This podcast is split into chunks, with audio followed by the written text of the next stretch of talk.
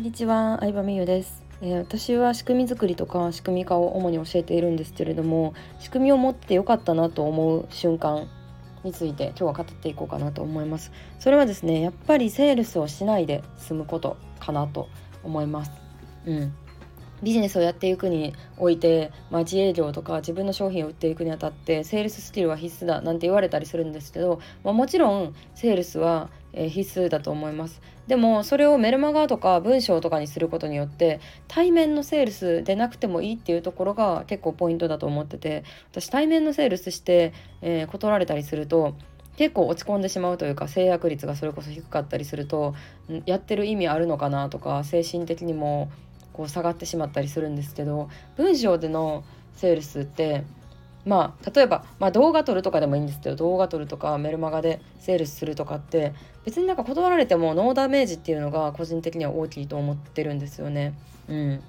でノーダメージだから別にこう新しいことを次々とできるっていうところが私にとっては結構大きかったなと思ってて、えー、まあそういう感じですかね。うん、仕組み化して大きいなと思ったところの一つが、えー、セールスをしなくていいというところです。あとは何だろうなうんまあでもやっぱり自分のメンタルに左右されずに淡々とできるところですかね。うん、仕組みがまあ仕組みがある状態で、まあ、その商品をね案内していくステップメールとか、えー、仕組みがある状態で、えー、メルマガが準備されている状態だったらもう友達とぶっちゃけ仲良くなってメルマガを宣伝するだけでいいんですよね。うん、もしくはあの人に宣伝してもらう、まあ、広告売ったら自分で SNS 更新もしなくていいですし、えー、メルマガ紹介して1件登録ごとに500円あげますみたいなのをしたらいいと思ってくれた人が、まあ、勝手に紹介してくれるわけですよ。うん、それがすごくなんかいいなというか、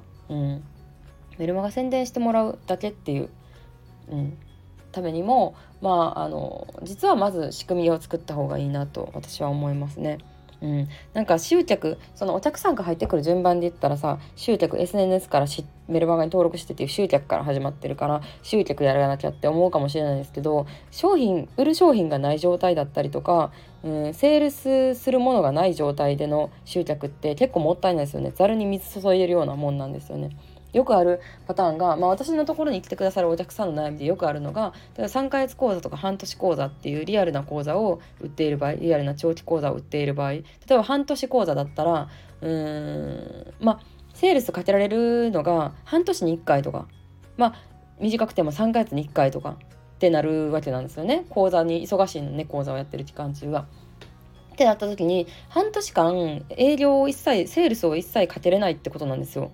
対面セールスも含め、えー、文章でのセールスも含めそれがすごく機械損失だなというか、うん、じゃあどうしたらいいのかって言ったらあのメールの中で自分がセールスしなくてもセールスし続ける仕組みを作るしかないんですよね。結局あの物が売れるとか売り上げってセールスした回数うん、自分が稼働してたらま回数なんですけどあの一斉にメールを送る形式だったら、まあ、登録人数になるわけなんですけどとにかくセールスする回数が増えれば売れる回数もおのずと増えていくのでどうやったらセールスの回数を増やせるかなって考えるのがすごく大事なポイントかなと思います。はい、ということで UberEats 来たので今日はこれで終わりにしようと思います。ではではバイバイ。